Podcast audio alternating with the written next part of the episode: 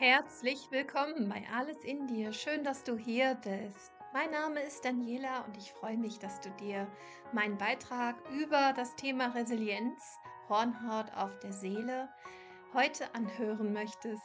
Und ich bin darauf gekommen, weil ich immer wieder gefragt werde in meiner täglichen Arbeit in der Praxis, was ich denn zu dem Thema Resilienz zu sagen habe, was ich darüber denke, ob ich Buchempfehlungen habe und so weiter. Und das ist der Anstoß, warum ich heute das Thema Resilienz in den Vordergrund stellen möchte. Es ist eine teilweise kritische Betrachtung des Themas und ich glaube, es ist auch wichtig, da mal kritisch drauf zu schauen, weil das Thema Hornhaut auf der Seele, da kriege ich immer sofort ein bisschen Bauchschmerzen, wenn ich diesen Begriff höre. Ich finde, da gehört ein bisschen mehr dazu. Also sei gespannt, was es heute in diesem Beitrag so gibt und welche Ideen ich dazu habe. Unter dem Begriff Resilienz verstehen wir die Widerstandskraft und auf das Gebiet der Psychologie bezogen die psychische bzw. seelische Widerstandskraft. Und das Bild von der Hornhaut auf der Seele wird hier sehr, sehr oft in der Öffentlichkeit verwendet. Vielleicht kann ein anderes Bild den Begriff Resilienz besser darstellen, denn ich bin mir nicht sicher, ob wir wirklich Hornhaut auf der Seele brauchen. Ich zweifle diese Beschreibung oder dieses Bild sogar sehr an. Warum sollten wir Hornhaut auf der Seele brauchen? Ja, damit wir in dieser Gesellschaft besser zurechtkommen, sind wir mit unserer Seele, so wie sie ist, nicht richtig. Dieses Bild zeigt, dass etwas zu weich ist und mehr Härte braucht. Ist es richtig so? Braucht es das wirklich? Oder müsste es grundlegend etwas anderes geben oder etwas anderes verändert werden? Ein anderes Bild, was ich viel, viel schöner finde, für das Thema Resilienz wäre ein stabiler Baum, der bei jedem Wetter trotzt, aber noch besser finde ich das Bild einer flexiblen Hängebrücke. Stell dir bitte jetzt eine Hängebrücke vor, die sich zwischen zwei Ufern oder Bergen befindet und die sich ganz flexibel den Witterungsumständen anpasst. Mal trotzt sie dem Sturm, mal ist sie der heißen Sonne ausgesetzt. Und wahrscheinlich würde sie auch ein Erdbeben standhalten, ohne zusammenzubrechen. Die Resilienz ist also eine Widerstandskraft eines Menschen gegenüber Belastungen, die entweder von außen oder auch mal auch von innen kommen können. Und das bestimmt sich aus dem Verhältnis von Schutz- und Risikofaktoren. Das heißt, ja, wenn die Belastungen mal zu groß werden, hat jemand möglicherweise keine Kraft mehr für Veränderungen oder auf diese Veränderungen entsprechend zu reagieren. Seine resiliente Kraft erschöpft sich oder reicht möglicherweise nicht mehr aus. Es ist nicht mehr genügend Kraft da, auf Veränderungen zu reagieren oder sich anzupassen. Also was hat das dann mit Hornhaut auf der Seele zu tun? In der Resilienzforschung geht es vor allem darum zu fragen, wie es Menschen schaffen, trotz Belastungen gesund zu bleiben oder wieder gesund zu werden und entsprechend auf Veränderungen reagieren zu können. Also was tun seelisch gesunde Menschen, was weniger gesunde von ihnen lernen können? Es hat sich in Studien gezeigt, dass vor allem stabile, emotionale Beziehungen, also Verbindungen, und tiefes Vertrauen zu mindestens einer anderen Person ein entscheidender Resilienzfaktor ist. Diese emotionalen Beziehungen können zu mindestens einem Elternteil oder nahestehende Verwandte wie Oma, Opa, Onkel, Tante, Bruder, Schwester sein oder auch zu einer anderen außerhalb der Familien befindlichen Bezugsperson wie Freunde, Lehrer, Kollegen oder Nachbarn. Selbst wenn man in einer nicht sehr gesunden Familie aufgewachsen ist, ist es hilfreich, wenn sich im Umfeld eine Person befindet, mit der man sich emotional verbunden fühlt, mit der man gut im Kontakt ist und durch die man tiefes Vertrauen erlernt. Es ist sehr hilfreich, wenn es um die eigene Widerstandskraft geht, sichere Bindungserfahrungen und dadurch auch entstandenes tiefes, durchdringendes und überdauerndes Vertrauen erlernt hat. Das ist die Grundlage für eine gesunde Entwicklung und seelische Ausgeglichenheit. Und auf dieser Grundlage entwickelt sich auch ein Gefühl der inneren Stimmigkeit. Und falls dies im sozialen Umfeld überhaupt nicht vorhanden ist, kann die Beziehung zu einer Therapeutin oder einem Therapeuten des Vertrauens sehr hilfreich sein. Dieses Vertrauen und diese innere Stimmigkeit ist enorm wichtig, wenn es um die Anforderungen aus der inneren und auch der äußeren Welt geht. Diese Grundlagen werden als strukturiert, vorhersagbar und erklärbar erlebt. Es herrscht die Gewissheit, dass Ressourcen verfügbar sind, die nötig sind, um den Anforderungen gerecht zu werden und sie handhaben zu können. Auch schwere Anforderungen werden als Herausforderungen definiert, die Investitionen und Engagement verdienen und sie erscheinen sinnhaft. Dies alles sind subjektive Faktoren, die damit zusammenhängen, wie wir Situationen für uns persönlich bewerten. Das heißt, wir selbst haben es zu einem gewissen Teil in der eigenen Hand, wie wir mit unseren Bewertungen und mit unserer Vorstellungskraft Herausforderungen begegnen, ob wir dem, was uns begegnet und widerfährt, vertrauen oder eben nicht, ob eine Situation für uns stimmig ist oder nicht. Dies ist natürlich eine verkürzte und vereinfachte Darstellung. Es ist natürlich noch viel komplexer, aber das Wichtigste ist, dass wir Vertrauen und echte Bindungen brauchen, um uns gesund und kraftvoll entwickeln zu können. Ich möchte einen ganzheitlichen Blick auf die innere Architektur des Menschen werfen, denn der Mensch verfügt über vielschichtige innere Anteile. Und ich möchte das einmal ganz vereinfacht darstellen. Stell dir vor, es ist ganz natürlich, dass wir über mehrere innere Anteile in uns verfügen können. Wie eine große Torte, die man in viele verschiedene Tortenstücke teilen kann, sind da starke Anteile und auch schwache Anteile. Und wenn wir das begreifen und uns dies eingestehen, können wir einen großen Schritt in Richtung Selbstwirksamkeit und Heilung gehen. Alles, was wir brauchen, ist da bereits in uns. Und vielleicht brauchen wir gar nicht immer die kompletten Anteile, also alle guten Anteile, um auf eine Veränderung zu reagieren, sondern nur einen einzigen starken Anteil. Und mit diesem starken Anteil können wir bereits vieles verändern. Wenn wir beginnen, dies zu sehen und anzuerkennen, können wir lernen, unsere Kräfte besser einzusetzen. Wenn wir uns auf die starken Anteile konzentrieren und auch die schwachen Anteile da sein lassen, können wir mit den Stärken in uns für die schwachen Anteile selber da sein und lernen, sie zu unterstützen, vielleicht sogar sie selbst mit der Zeit zu stärken. Dieser ganzheitliche Blick auf uns selbst kann helfen, alles da sein zu lassen, alles anzuerkennen, was in uns ist und uns auch dafür nicht schlecht fühlen. Das ist menschlich. Und ich persönlich glaube auch daran, dass wir all unsere Lösungen für die Probleme bereits in uns, in unserem Unterbewusstsein angelegt haben. Sie sind schon längst da. Sie müssen uns nur bewusst werden. Die Lösungen sind bereits in uns. Wir müssen nicht immer nur stark sein, wir dürfen auch mal schwach sein. Erst wenn wir diesen Blick annehmen, können wir in die Balance kommen. Erst dann darf alles da sein und wir lernen, uns selbst so anzunehmen, wie wir sind. Erst dann kann der Druck und die Erwartung, dass wir stark sein müssen, sich verflüchtigen. Brauchen wir dann wirklich noch Hornhaut auf der Seele?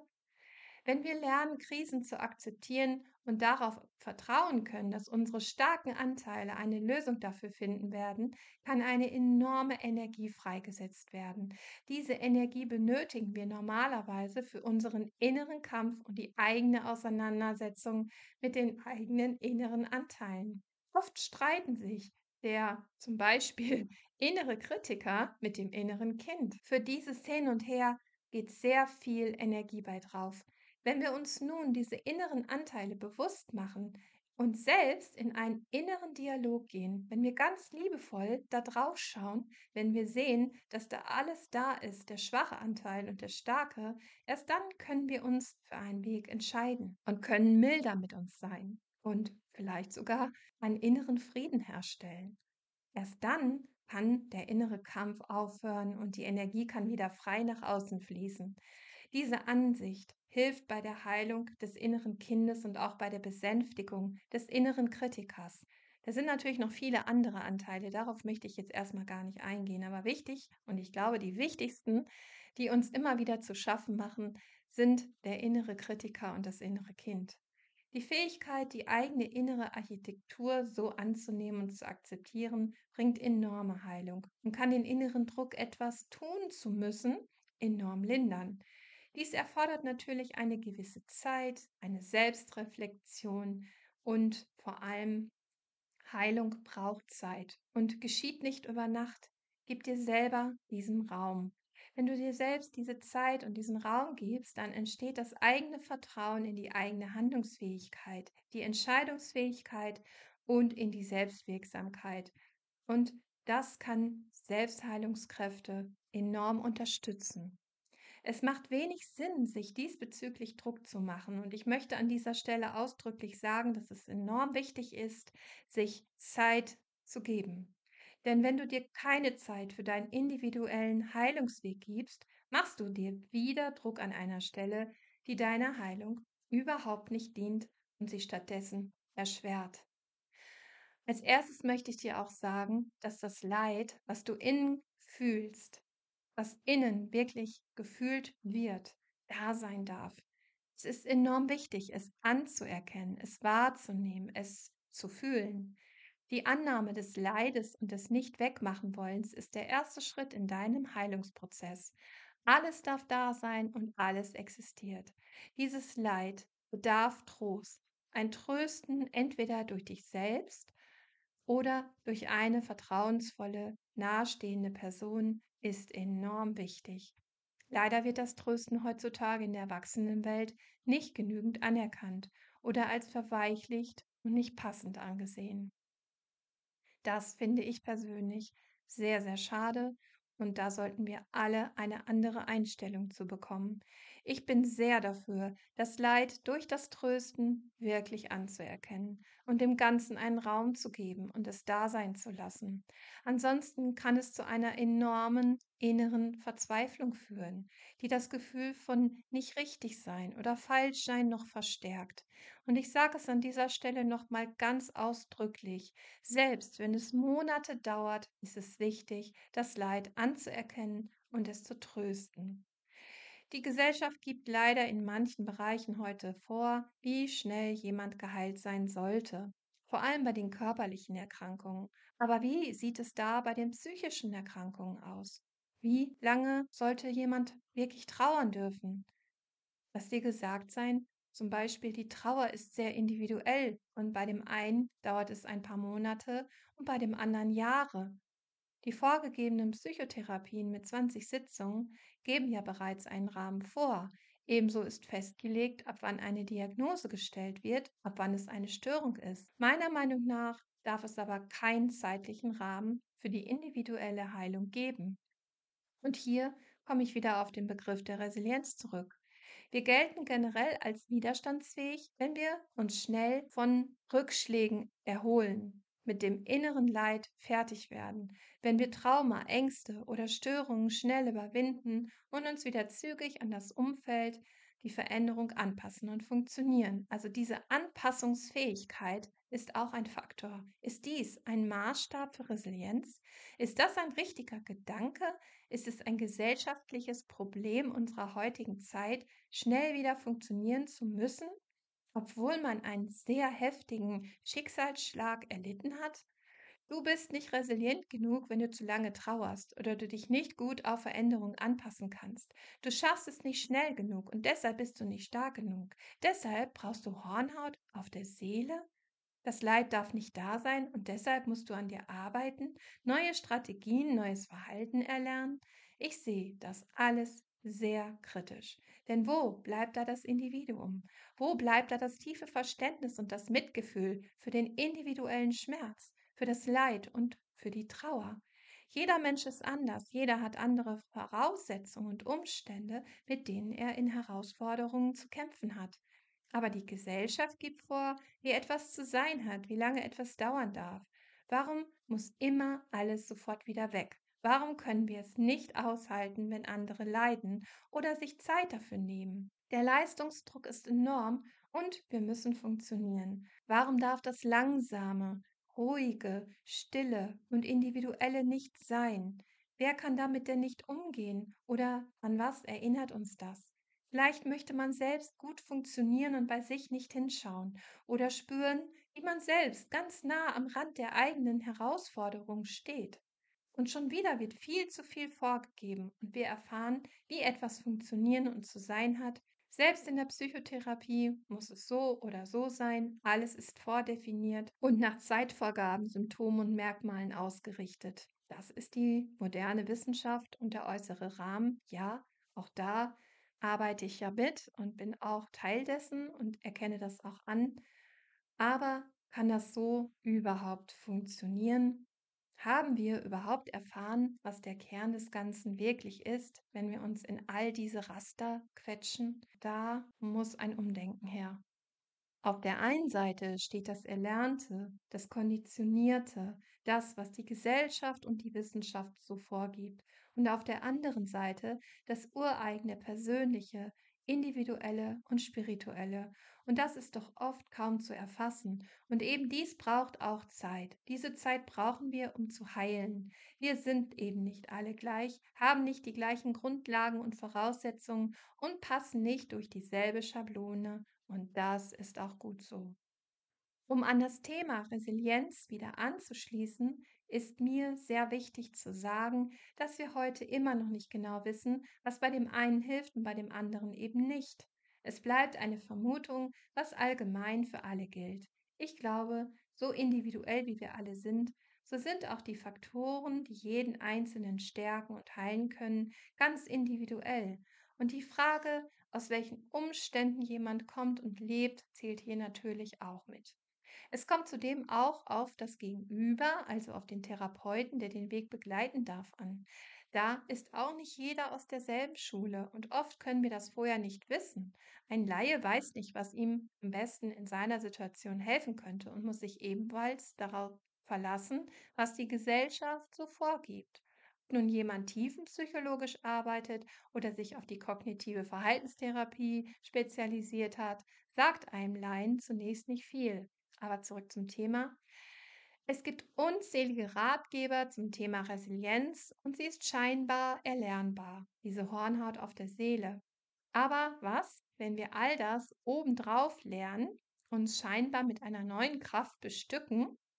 Und das, was darunter liegt, nicht beachten, uns dem nicht widmen und es verdrängen oder anderweitig ausagieren, ihm keine Heilungszeit einräumen, dann nutzt das Erlernte nichts, weil das darunter weiterwirkt. Auch wird es irgendwann wieder zum Vorschein kommen. Und was für ein Gefühl löst es in dir aus, wenn du merkst, dass die sogenannte Hornhaut auf der Seele bei dir nicht existiert und immer wieder bröckelt?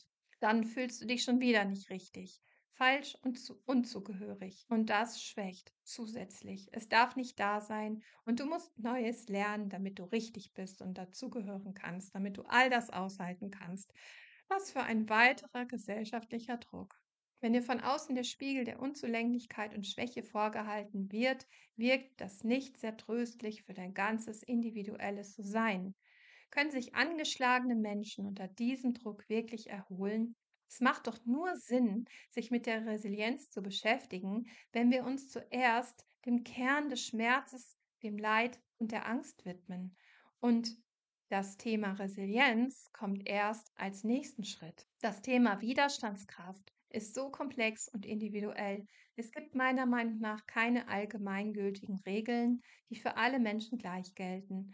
Ich persönlich möchte lieber auf die Zeit des Daseinlassens, des Annehmens und des Tröstens eingehen. Das Mitgefühl, die Empathie, das Verstehen der eigenen Situation und die individuellen Stärken, also die persönlichen Ressourcen und das, was dir wieder Kraft und Energie gibt. Auf das möchte ich schauen und dir dies bewusst machen. Zuerst schauen wir auf deine inneren starken Anteile, auf all das, was du wirklich gut kannst und was dir Kraft gibt und was dich nach vorne bringt. Und damit kannst du sogar deine schwachen Anteile mit der Zeit ganz von allein stärken. Ja, all das ist sehr individuell. Und frag dich jetzt mal Folgendes und am besten schreibst du dir die Antwort dafür direkt auf. Und lass dir ruhig Zeit, geh immer wieder an diese Fragen. Was kannst du besonders gut? Was sind deine Stärken? Und wo hast du besondere Fähigkeiten? Was macht dir wirklich Freude? Was findest du schön? Und dann, was gibt dir besonders viel Kraft? Werde dir bewusst, was deine Zauberkraft ist. Auch dieses Thema ist sehr individuell. Es ist enorm wichtig, alles, was dich stärkt, bewusst wahrzunehmen und dich danach auszurichten. Es ist wichtig, eine positive Lebenseinstellung, eine innere Haltung mit dem Blick nach vorn auf Lösung zu haben. Gelassenheit, Selbstvertrauen und Selbstsicherheit ist hier von bedeutender Wichtigkeit. Das Vertrauen, dass die Lösung bereits in jedem persönlich liegt, ist hier von enormer Bedeutung und kann auch das Wissen, dass Körper, Geist und Seele über eigene Selbstheilungskräfte verfügt, kann zur Stärkung beitragen. Wir alle verfügen über enorme innere Kräfte, die uns helfen können, Leid, Trauer und Verlust zu überwinden und zu heilen. Dieses große innere Potenzial ist bereits in uns angelegt und ermöglicht es uns, auf kreative und individuelle Weise mit Belastungen und Veränderungen umzugehen.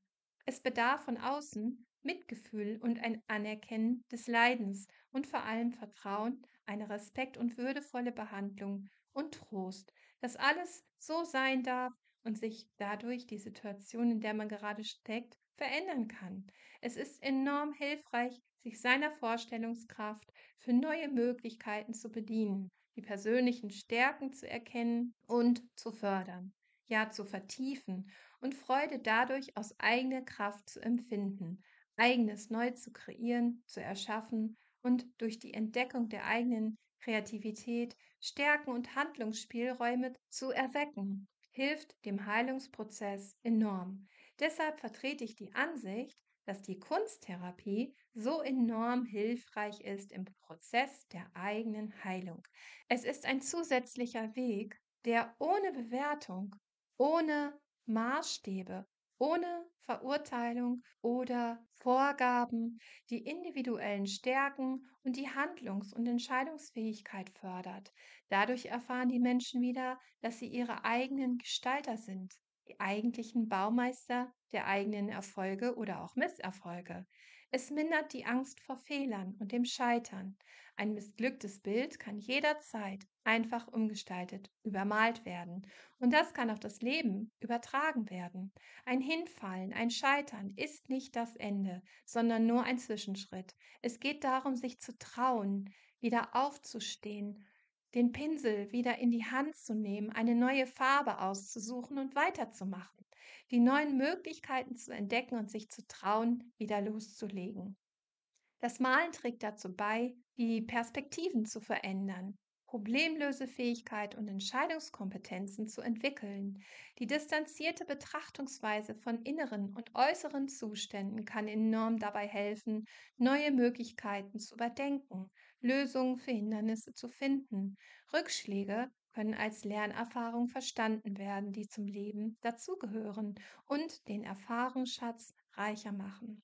Wir können auch lernen, dass man schwierige Umstände immer wieder verändern kann oder manchmal aber auch akzeptieren muss, damit es weitergeht. Manchmal ist es wichtig, auch das Schwere hinzunehmen und es da sein zu lassen, es nicht verändern zu wollen, es zu akzeptieren. Es gehört zum Leben dazu, dass wir manche Dinge nicht verändern können. Wir können das Altwerden nicht verhindern, wir können den Tod nicht aufhalten, wir bekommen auch mal Dinge, die wir gar nicht haben wollen. Oder wir bekommen nicht immer das, was wir uns sehnlichst wünschen. Auch das dürfen wir lernen, annehmen und akzeptieren. Auch das gehört zu den Belastungen und Entwicklungsprozessen des Lebens dazu. Das Leben hat nun mal zwei Seiten. Das Glück, die Freude, die Schönheit und die Liebe. Und auf der anderen Seite die Angst, die Trauer, das Hässliche, das Schwere und das Leid. Wenn wir lernen, das anzunehmen und da sein zu lassen, es nicht immer verändern wollen, raus aus den Bewertungen gehen und rein in die Annahme, dann kann sich vieles verändern und leichter werden. Es gibt nicht auf jede Frage des Lebens eine Antwort. Manche Fragen bleiben eben auch unbeantwortet.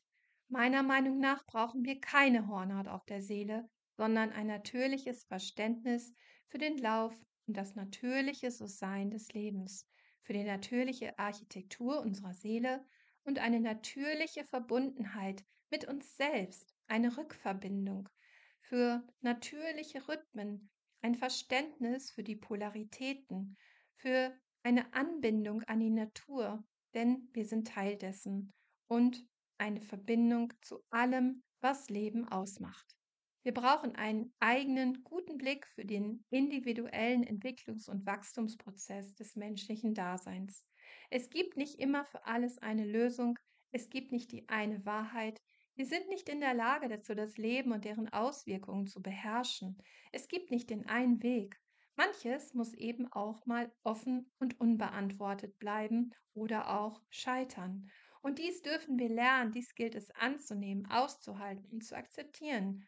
Dies kann uns auch stärken. Es gibt diesen Schmerz und das Leid. Was wir dafür brauchen, ist Mitgefühl und Annahme und nicht das Wegmachen wollen. Erst wenn wir dazu bereit sind, all das da sein zu lassen, können wir uns aus dem Schweren befreien und uns auf die andere, schöne Seite des Lebens konzentrieren.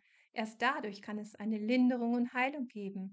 Aber solange wir an diesem Punkt nicht sind, braucht es vielleicht noch ein paar Lernerfahrungen und Begebenheiten mehr.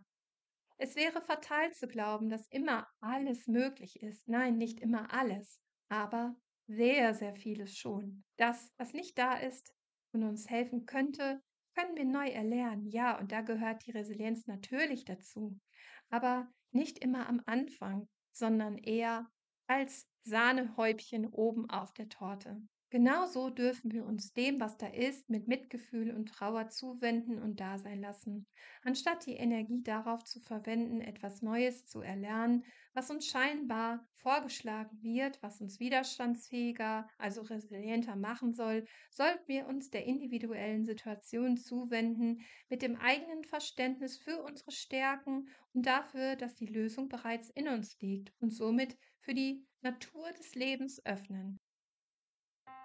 Wir dürfen mit dem eigenen Mitgefühl, der eigenen Annahme und mit den eigenen Möglichkeiten und Stärken für Akzeptanz und Beherrschbarkeit des Lebens arbeiten. Wir dürfen lernen, Dinge zu akzeptieren, die wir nicht ändern können.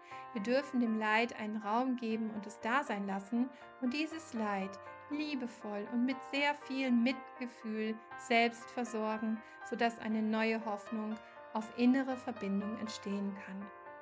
Wir dürfen uns der Freude, dem Vertrauen, der Kreativität und der Schönheit zuwenden und so individuell wachsen und stärker werden und langsam immer weiter Stück für Stück aus uns herauswachsen.